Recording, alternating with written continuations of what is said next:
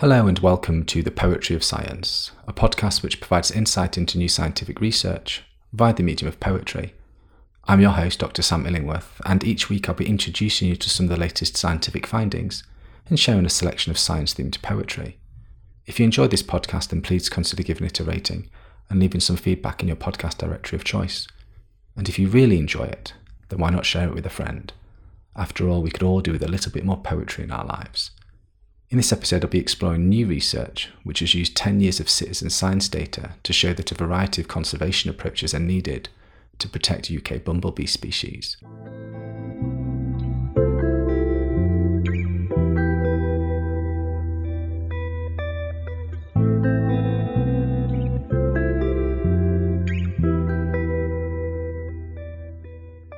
We map your presence across field and pasture tracing flights of fancy from marsh and mire to gardens, hedges, lanes. Across freshwater edges you weave your dance, vibrant stripes of fur drifting over bracken and herbs with the casual impertinence of independent passage. Transects diverge, break in transitions with dissecting lines of gold and black as you hurry down corridors made narrow in escape. This poem is inspired by recent research published in the Journal of Applied Ecology, which has used a decade of citizen science observations to observe the effects of climate and land use on British bumblebees. Bumblebees are important pollinators but are suffering from population declines due to land use intensification and the effects of the climate crisis. In order to guide conservation efforts, it is important to better understand the relationship between how bumblebees interact with specific habitats and the way in which they are affected by changes to the climate. However, Making these measurements is extremely time and resource intensive and is made even more complex by the fact that in Britain alone there are 24 known species of bumblebee. Data that is gathered by citizen scientists, i.e., non scientists who are actively involved in scientific research, offers one potential solution to gathering the larger scale, longer term data that is needed. In this new study, researchers used 10 years of data from across the UK collected by citizen scientists as part of the Bee Walk scheme, a citizen science project run by the Bumblebee Conservation Trust, to investigate the associations between the various land use, habitat, and climate variables for 14 different bumblebee species.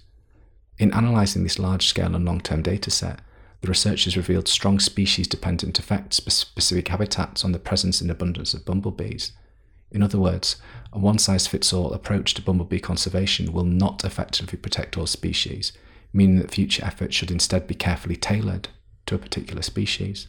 Despite the need for tailored conservation efforts, this study also revealed that the single most generally effective action for bumblebee conservation would be to reverse the loss of semi natural areas such as wetlands, which, as well as improving habitats in urban and arable areas, could also benefit rarer species as well.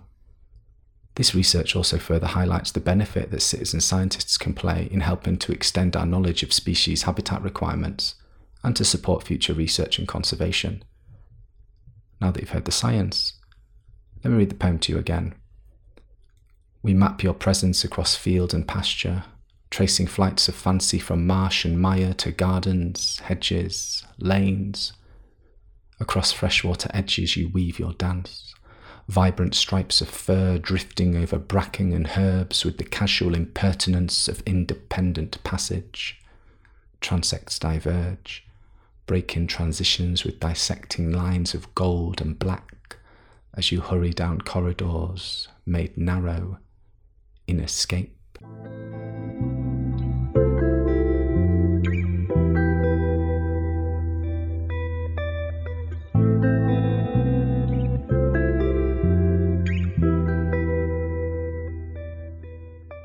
In this section of the podcast, I'd like to share a poem written by another poet on a topic related to the science that has been discussed so far. In this episode, I'll be reading Apple Blossoms by Susan Kelly DeWitt. Susan Kelly DeWitt is an American poet and visual artist. She's the author of the full length poetry collections Gravitational Tug, published in 2020, The Fortunate Islands, published in 2008, and Spider Season, published in 2016, as well as numerous chapbooks. Her honours include a Wallace Stegner Fellowship from Stanford University and the Chicago Literary Award from another Chicago magazine.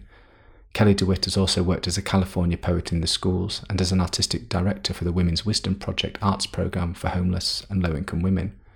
She is currently a member of the National Book Critics Circle, the Northern California Book Reviewers Association, and a contributing editor for Poetry Flash. Apple Blossoms by Susan Kelly DeWitt. One evening in winter when nothing has been enough, when the days are too short, the nights too long and cheerless, the secret and docile buds of the apple blossoms begin their quick ascent to light. Night after interminable night, the sugars pucker and swell into green slips, green silks, and just as you find yourself at the end of winter's long cold rope, the blossoms open like pink thimbles, and that black dollop of shine called bumblebee stumbles in.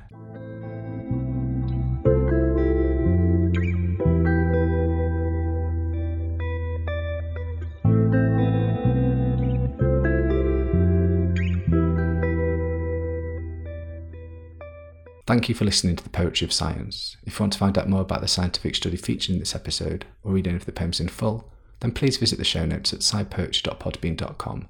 That's scipoetry.podbean.com, where you can also find out how to get in touch with any questions or comments you might have. Thanks for listening.